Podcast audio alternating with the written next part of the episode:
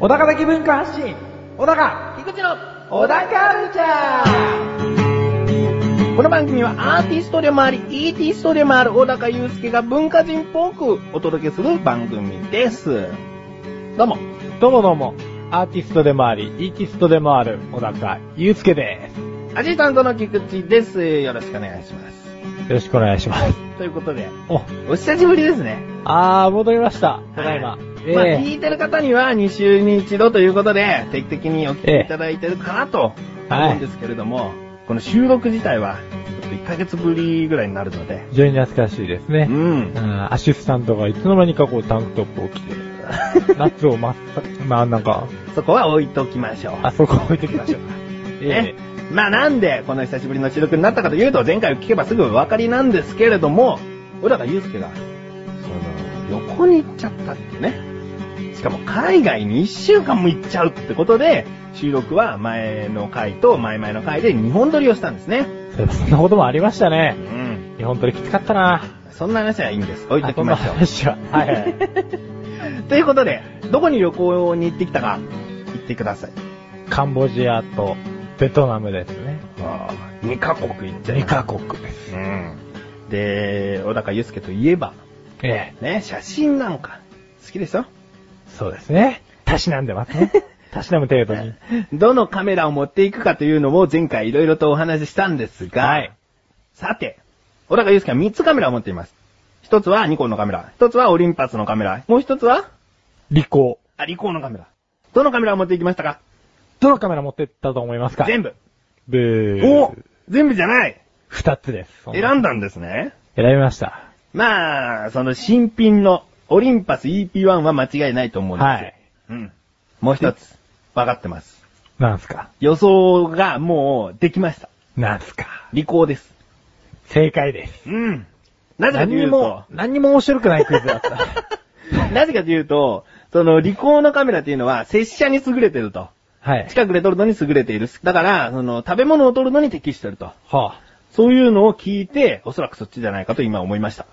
正解です。うん。しかも、光学ズームもついてるんで、うんオリンパスではできないズームもいけちゃうと。おはぁ。いいもん撮れましたか取っちゃいましたよ、アンコールワット。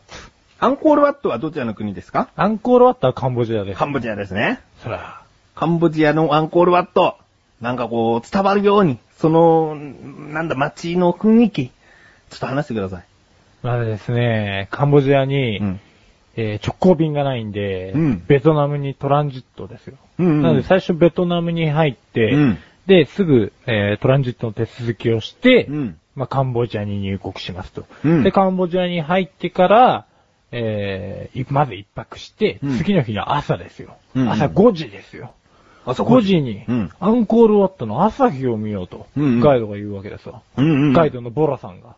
うんツアーで決まってるんですね、日程が。そうですね。うんで、ボラさんが、じゃあアンコールワット案内するから朝5時にロビーに集合して、うん。で、嫁と朝弱いのに ダラダラダラダラ行ってですね。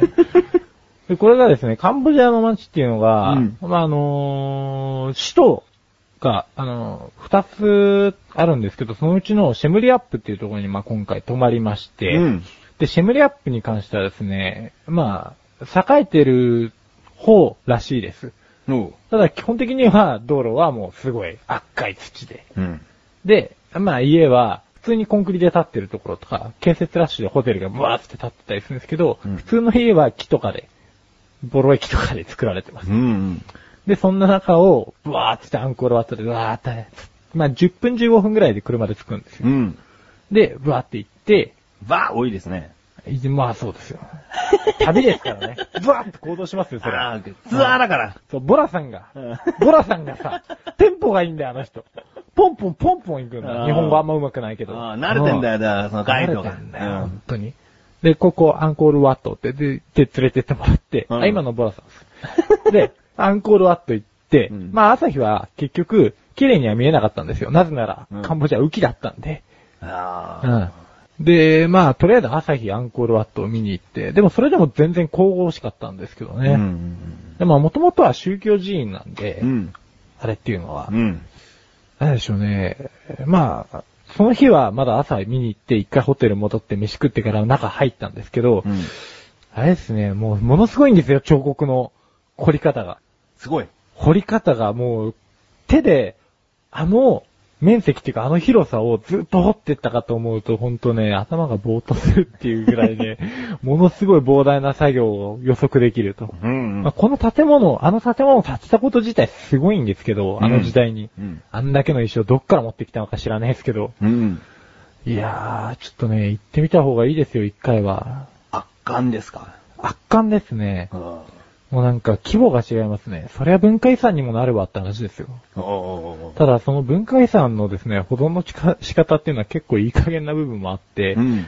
うん、なんて言うんでしょうね。周りの植えられてる木とかあんまり強くないのか、それともスコールが強いのかわかんないんですけど、20分降ったうんスコールで木が折れたんですよ。めちゃめちゃでかいヤシの木が。はで、あれアンコールワットに当たってたら危なかったね、みたいなことをボラさんがですね、のんびり言うんですわ。あ。うんうんうん。なんかね、ぼんやりした旅でしたよ。アンコールワットはすごく良かったです。アンコールあったらよかった。でも今そこにまとまるところじゃねえだろその文化遺産の適当さを言ってたんだろそう だ。文化遺産適当でしたよ。他にもなんか、うーんと、遺跡が結構、まあ、年月経ってるんで修復作業してるんですけれどうも、まあ、その辺の石のですね、組み立て方っていうのが、うんあのーまあ、クレーンでポンポンポンポン上げてるんですけど、うんたまに落っことしたりしてるんですよね。うんうんでそれでまた文化遺産が欠けちゃってるんじゃないかっていうところとか、うん。うーん、まあそんな程度ですけ どね。アンコールワットって何でできてるの石です。石でできてるってことは、なんかこう硬いもんで削って持って帰ったりできるのかなちょっとよ。絶対ダメですね。絶対やらないでく ださい。そういうマナー違反なことは。絶対ダメです。今のこの、ここまでの話聞いてると、そんなに厳重じゃない感じじゃん。厳重じゃないんで、絶対持って帰れますけど、うんあそこに行ったら、ちょっと神聖な気持ちになってです ね。マナーの一つを守りましょう、これは。もうだって石一個だって本当は持って帰っちゃいけないんだから。で、そこの下に落ちてる石だったら持って帰ってもいいのそこの下に落ちてる石でもダメなんじゃないのダメなのその敷地うにん多入ってる石もダメうん、ダメだと思う。えだって本当は壁画も触っちゃいけないんだけどさ、触っちゃいけないところはすごく厳重に守られてえて、うん。で、それなりに、成功に細工が残ってるところも、ちゃんと保存しとけばいいのに、うんもう観光客、ガンガン触れるようになっちゃってるんで、で、触っちゃうでしょ観光客。まあ、それは俺も触りましたけどね。じゃあもう同じだよ、そんなの。もうでも持って帰ってきてない もん。そこは度胸だけの問題でさち。なみに日本人の、こうんの、菊池をはじめとするマナーの悪さなんですけ ど、江戸時代にですね、落書きしたやつがいるんですよ。うん。あのなんか、カンボジアのアンコールワットを祇園少女と間違えて、うん。なんだっけな、歴史的に結構有名な日本人が、うん祇園少女に来た感想みたいなのを間違えて、アンコールワットに書いてったやつがあるんですよ。うん。うん。で、これがね、またボラさんの解説がすごくあっさりしてるんですけど、うんこれ、江戸時代に来た人が落書きしてったみたいなことを言うわけでさ。うんだからまあその日本人が結局誰なのか未だにわかんないんですけど、でもさ、それも、あっての文化遺産になっただろ。江戸時代の落書きだよ。 まあでも日本人しか喜ば喜ばないでしょ。で、じゃあもう、このカンボジアのアンコールワットだけで終わりになっちゃうけど、うん。 大丈夫 だってさ、仮にも一週間行ってたよ。カンボジアとアンコールワットだけでもお腹いっぱいだったのに、うんまあ、ベトナム、話せないでしょ、これ。話せない物理的に不可能だっていうとこいろで。じやゃーあ次回ベトナムとかどうよ。次回ベトナムにするうん、そうしましょうじゃあよ。そうしましょう。 2話に分けてうん。そうしましょう。ご案内します。じゃあ次回はベトナムのこと。はいカンボジアはもうじゃあここで終わりでいいね。カンボジアはもうこれで、小高の一週間は、この数分でまとめられたってことだね、カンボジアは ね。うんまたまたまた。 あまたミキシーとかで補足する。うんあ、あと自分のほら、写真のブログとかでもね。そうそうそう補足してください。 すでにもう載せてますからね、アンコールワットを。一つでしょいや、まあ一つだけどさ、あれがさ、一番、まあ、無難なやつだった。あれ朝日で撮ったやつだから。まあその辺に関してはエンディングでちょっと言いたいことがあるんで、あえーこここら辺で一旦、 CM で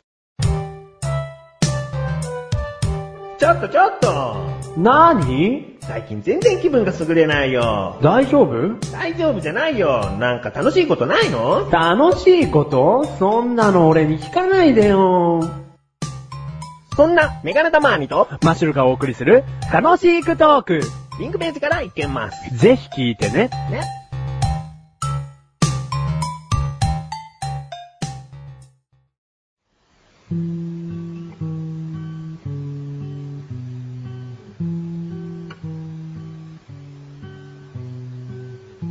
小高郎の料理教室。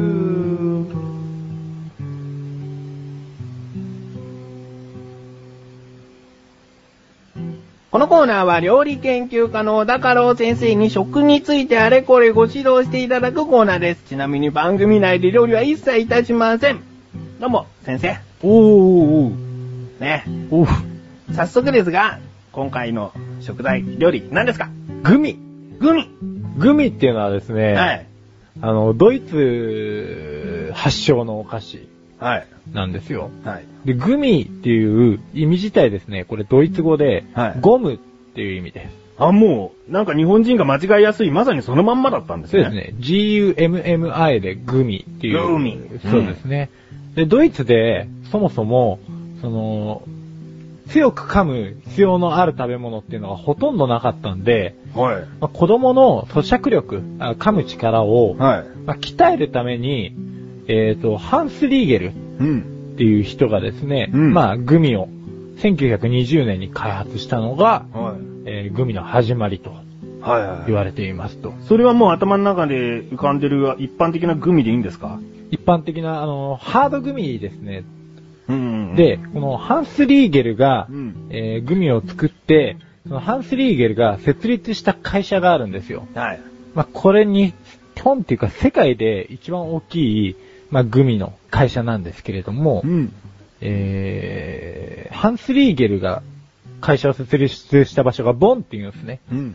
で、ハンス、リーゲル、ボンの、えー、スペルが、ハンスが H-A-N-S、リーゲルが R-I-E-G-E-L、ボンが B-O-N-N で、この頭文字、二文字を取ると、はい。えーハリボ。ハリボー。はいはつまり。このハンス・リーゲルが設立した会社っていうのは、ハリボ社です。はいは来た。い。ハリボーって日本にも売ってるグミのメーカーですよね。売ってますね。はまいあ、あの、ソニプラあるじゃないですか。ソニープラザですね。そうですね。あ、ごめんなさい、略しちゃいまし た、これ。ソニプラででも確かにあの、ハリボ製品は大体揃えますね。そうですね。ハリボって結構物を出してるんですけれども、まあ、うん一番最初に出した形がう、ん。あの、なんだか知ってますかはい。はい。まあもちろんあの予想です。はい。コーラ。ブー。はい。はい。形ですか問題は。形味ですか形。形って言ったらでもよく考えたら普通に棒状でいいんじゃないですか。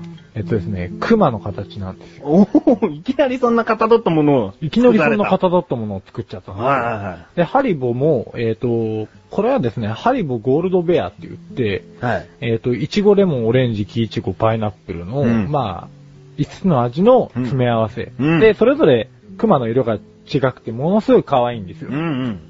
で、結構まあ、ハード組なんで硬くて、うんまあ僕は熊の頭からこうちぎっていく感じのあー食べ方をするんですけど、はいはいはいで、翔さんが言ってたのは、あ、失礼しました。アシスタントの菊池が言っていた のは、あの、ハリボハッピーコーラっていう種類はい。ですね。はい、そうです。あれは確かに、あの、うちの嫁も大好きで、うん。ええ。なんか、もうあれが売れ筋ナンバーワンなんじゃないかなと思って、そう答えちゃったんですよね。ああ、そんな気もしますけどねコ。ンビニとかでも売ってますね。あ、最近はもうキオスクとかうんでも売ってますもんね。うんうんうんでも、一番メジャーなのはゴールドベアみたいなんですよ。うんまあそれは多分日本規模じゃなくて世界規模でうん見た時の話だと思うんですけど、でも日本での需要は確かにコーラが多いかもしれないですね。ん何かにつけてコーラ味多いし。そうですね。うん。で、このハッピーコーラも、あの、シュワシュワのやつがついてるやつ、はいあのハリボーのやつもあるんで、レッスン挟んどいた方が良くないですかね、ここまで。あそうだそうだ。ちょっと挟んでみてください。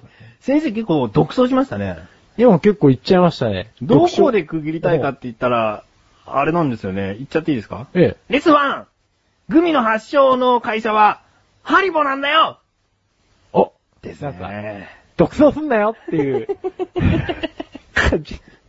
レッスン2に行きますよ。おレッスン2いいよ。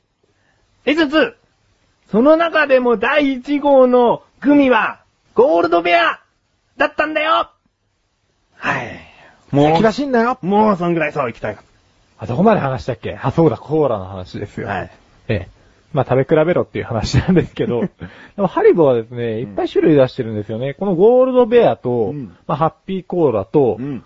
で、あとはジューシーベア、グレープフルーツ、桃味とかもありますね。うんうんこの前桃味食ったんですけど、やっぱりうまいんですよ。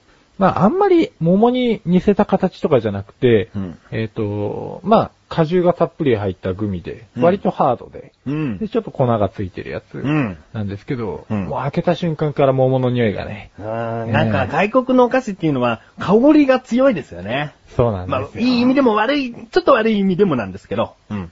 じゃあ日本はって話なんですけど、はまあ、日本のグミは、そういうドイツみたいな、うんその、子供の咀嚼力を高めるみたいな背景がなしで作られてるんですよ。うん1980年に明治製菓が、い。はい。はい、自分が小さい頃初めて見たグミの名前を言ってみます。はい、コーラアップですね。はい、来たそれ正解。大きな。そうなんです。コーラアップが日本初。やっぱり、日本初のグミ。なんか子供の頃初めての食べ物でしたもん、それが。うんコーラアップうまかったんだけど、うんコーラアップね、今ね、再販してどっかで売られてるらしいです売よ。られてるんですけど、ええ。昔のコーラアップの状態じゃないんですよね。あ、ちょっと変わっちゃったんですか。あの、なんかこう、強く押して、むにって出すうと、ん。えーオブラートで蓋されてたのと一緒にグミがペロって取れるんですよ。はい。あのオブラートと一緒に食べるグミの食感が、やっぱコーラアップ特有だったんじゃないかなと。グミ王子。グミ語ります な。を、あのうちにね、ソーダアップとか、オはいレンジアップとか。いろんな味が出てますからね。ほんでやね、1988年になって、うん。うん。同じく明治製菓が果汁グミという製品を発売したのをきっかけに、うんまあ日本で認知されるようになってきた。なので、コーラアップで確かに食いついた人がいて、うんで、果汁グミで爆発的にボーンとうんうん。なりましたと。グミという名前を広めたのは、まさにそっちかもしれないですね。そうですね。コーラアップと言われて、あれはグミだったのかっていうのは、またちょっと中間ら辺も来ましたね、なんかの。うーん、それもありますね。で、やっぱりこの辺のコーラアップとか果汁グミそうなんですけど、うんあの、柔らかいんですよ。うん。うんうんっていうのはさっきの咀嚼力の話があって、日本はそういう背景がないからってとこなんですけど、うん。うん。まあ、反面、あのーゼラチン、グミを作るにあたってゼラチン必ず必要じゃないですか。うん。で、これにコラーゲンが結構多く含まれてるんで、うんここのコラーゲンがいっぱい入ってて、うん美容にいいらしいよっていう部分で、割と女性に訴えかけたのをきっかけに、うんえー、まあ結構そこをセールスポイントにして、こうう盛り上がっていったっていうのが日本のグミ業界のおー事情ですね。おもーうそのドイツ。ツの方では子供向けだったけれども、そうそうそう。日本は女性だとか、あのお肌気にする方に結そうです構そうです注目されたということですね。レッスン3いきますか。行きましょレッスン 3! 日本が初めて出したグミは、明治製菓のコーラアップだったんだよそしてその、そしてとか言っちゃっていいですかう。あ、いいっすよ。 そしてって言ったらもう断らなくていいと思う よ。そして日本でブレイクしたのはコラーゲンだの、そういったお肌に関する要素だったんだよてな。二つ言っちゃいました。今回ちょっとレッスンポイントが多いです。以外。多いですね。うんもうないですから大丈夫。もうないですすよね。レッスン3までですから。最後先生がレッスン4言いますけども。ええうんまあグミの種類もね、うん日本はやっぱり豊富ですね。うん。あのー、ハードグミ、ソフトグミ、サワー味って、まあうんいろいろあるんですけども、うんまあわらび餅味とか、うん。まあ誰かさんが食ってたみたらし団子味とか、まあそんな誰かさんなんてここで言ったったらもう菊池しかいないでしょグミ王子。グミ味グミ王子。 み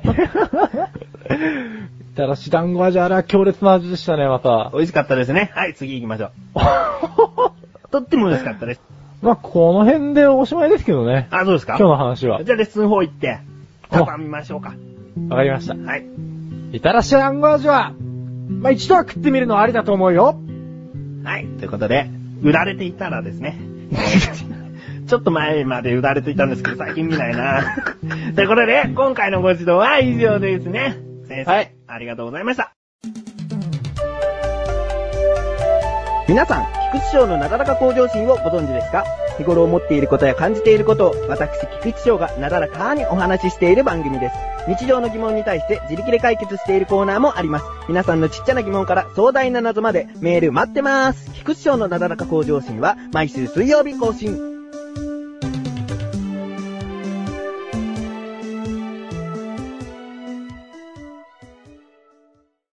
小高まじレビューこのコーナーは小高祐介があらゆるジャンルの中から一押しな一品を選びレビューをかましていくコーナーです。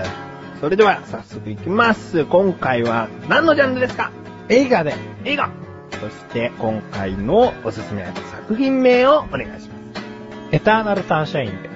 エターナルサンシャインということですね。ということで、はい。よろしくお願いします。これはですね、2004年のアメリカ映画で、アメリカ映画。えはい。え前にも僕は大好きだって言い放ったはい、ジム・キャリーが出てる。はいはいはい映画ですね。で、監督はミシェル・ゴンドリーって言って、まあいろんなミュージシャンの PV を撮ってる人。うん。で、まあ、どっちかというと、ジム・キャリーも大好きなんですけど、このミシェル・ゴンドリーが監督だっていうところに惹かれて、ちょっと見てみた映画なんですけれどもですね、うん。これが、話の筋は割とありきたりなんですよ。うん。あの、男女が付き合ってて、うんで、つまらないことで喧嘩をして、で、えー男の方が、えー、よりを戻そうとして、女性の働いてる職場に行くんですわ。うん。で、そしたら、あの、女性がなぜか自分を知らないかのように振る舞って、ん挙句他の男性とイチャつく始末だ。うん。これなんだ、どういうことだと、うん男の人は悩みますわね。うん。そしたら、えー、元、その男と女が付き合ってた時の友達夫婦が、うんまあ彼女は、君のことが嫌いになっただけで、まあ無視してるだけだよって最初言ってたんですけど、それでどうしてもジムキャリーが納得できないんで、うんある封筒を出してくるんですね。でそこには、まあ彼女の記憶を消しましたので、えー彼にはそのことを公言しないでくださいっていう、えーとある企業から送られてきてる、うんまあ、書面だったんです。うん。で、そこは、まあ、記憶を消すことをなりわいにしてる会社で、で、ジム・キャリーはもう、もう自分が記憶から消されたことがまず許せないし、もうどう自分もどうしようもないから、自分もじゃあ同じ会社で同じ方法で、えー記憶を消そうとするわけですよ。うん。で、その会社に行って、で、その会社の記憶の消し方っていうのは、まだ記憶の、えー、組織図っていうか、うん、図面を作って、うん。いろんな思い出とかを聞いたりうん、サンプルを持ってきてもらったりして、記憶の図面を作って、で、そのデータをもとに夜、彼の家に忍び込んで、えー彼が睡眠薬で昏睡してる間に、記憶を一つずつ消していくと。っていう方法なんですけれども、この映画の一番の見せ場は、えー、と、指さしちゃいましたけど、原稿を、この記憶を消していく過程っていうのが、夢として、あの、映像化されてるんですよ。うん。なので、いろんな場面に、あのージムキャリーが飛ぶんですね。うん。で、そのところどころに彼女がいて、彼女との思い出があるわけですよ。うんで、最初は、あ、こんなこともあったなと。こんこで腹が立ったんだと。うんこれはやっぱこんな女と別れて正解だって思うんですけど、うんまあ辛い思い出だけじゃなくて、楽しい思い出も消されていくんで、やっぱり消されたくないっていう思いが出てくるんですよ。で、それで、徐々に無意識化で、えー、その記憶を消される作業に対して抵抗を始めるんですよ。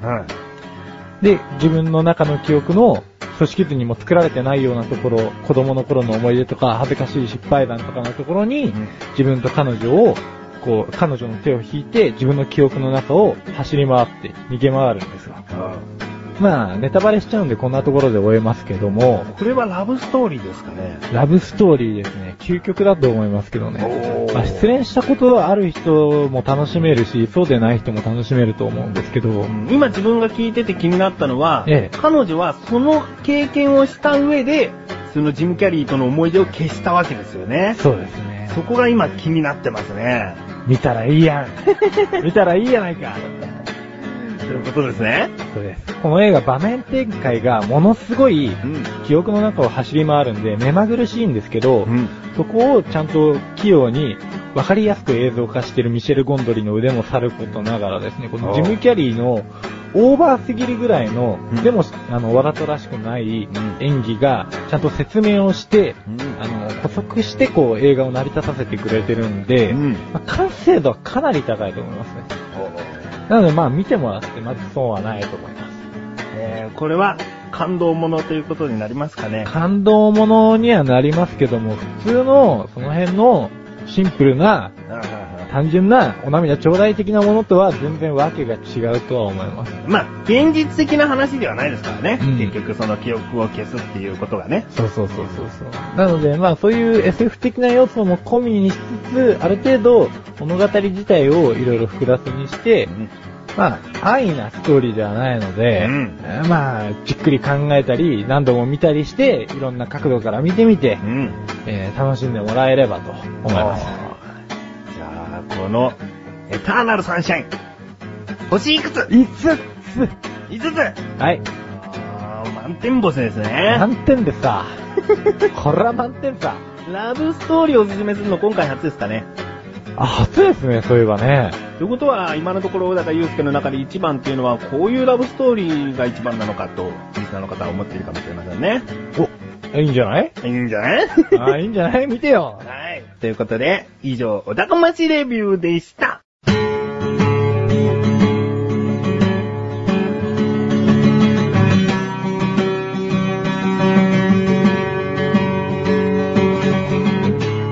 エンディングの小高はい。ということで、この区切りのいい第10回も終わりを迎えようとしているわけです。あー、10回もやったんすね。 10回だったんですよ、今回。記念すべき。うん。ということで、ここでメールをご紹介します。おーラジオネーム、シンバソン。おーおーおーおーおー本部、小高さん、菊池さん、こんにちは。こんにちは。あいつも楽しく聞いてます。特に小高さんの脱力系な感じが大好きです。あー、脱力してます ね。申し訳ありません。ところで、以前、オクラでというお話が、この後メールの内容が続くんですけれども、オクラに対してのお話なんですよ。えだから、ちょっとここは、オクラで返そうかなと。え。おーおーあー、じゃあぜひ返していきましょうか。これを番組内でオクラについてのことで話していくと、えなんか、優しくないなと。ああの、オクラを聞いてない人に対してね。え。えうんなので、えーこれはオクラで返信させていただきたいなと思います。そして、えー文章の終わりの方ですね。え。えこのメールが読まれるときは、小高さんの旅話盛りだくさんでそれどころではないのかな本編には関係ない内容ですみませんでしたと。あは。シンとシンバさんからこう、空気も読んでくださって。素晴らしいですね。なので、えー、ちょっとこのメールに関してはオクラで。そうですね。オクラをもうてんこ盛りにして、そうですね。えということで、えー、オクラオクラと言ってる方、何もわからない方いますよね。えー、リンクページより、横断歩道のオクラというサイトが行きます。小高祐介とダラダラと、この番組以上にダラダラと、えー無制限にお話ししてる番組です。聞いてみてください。ね。なんか、言うことある第10回だったよ。 あー、脱力系っていうのは、あ、そうだね。シンバさんのメールでね。うんええちょっと触れとこうと思ったんですけど、うんこれはですね、うん脱力系なんですかね。声はね、やっぱ脱力系だね。あれなんですかね、僕が脱力してるのか、うんそれともこう、相手が脱力してしまうのかっていう、脱力させ系か、自分自身かってこと自発的に脱力してるのか、それとも周りに影響を与えて脱力させてしまうのかっていう。い、や、小高自身が脱力系なんじゃなああ、いかそれなら安心です ね。それなら安心だ。うんあだって、特に小高さんの脱力系な感じが大好きですだあ、かあら、そっかそっか。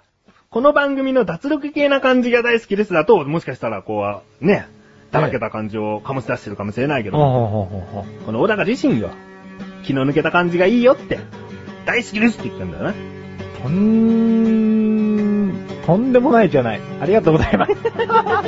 うんまあね、今回は旅話を盛りだくさんで、はおい届け、盛りだくさんというわけではないんですけれども、やっぱり入りきらなかったですね。入りきらなかったですね。うんまた次回に、んあの、この中身はん二分してそうですねお送りしたいと。ベトナムについては次回そうとですね。いうことで。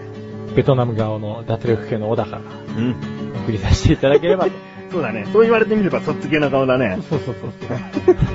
ということで、小田カルチャーは2週に一度の水曜日更新です。それではまた次回をお楽しみに。 さよさよううだだかかさようだかすみません、メールありがとうございます。ありがとうございます。小田カはとても嬉しい顔してます。ね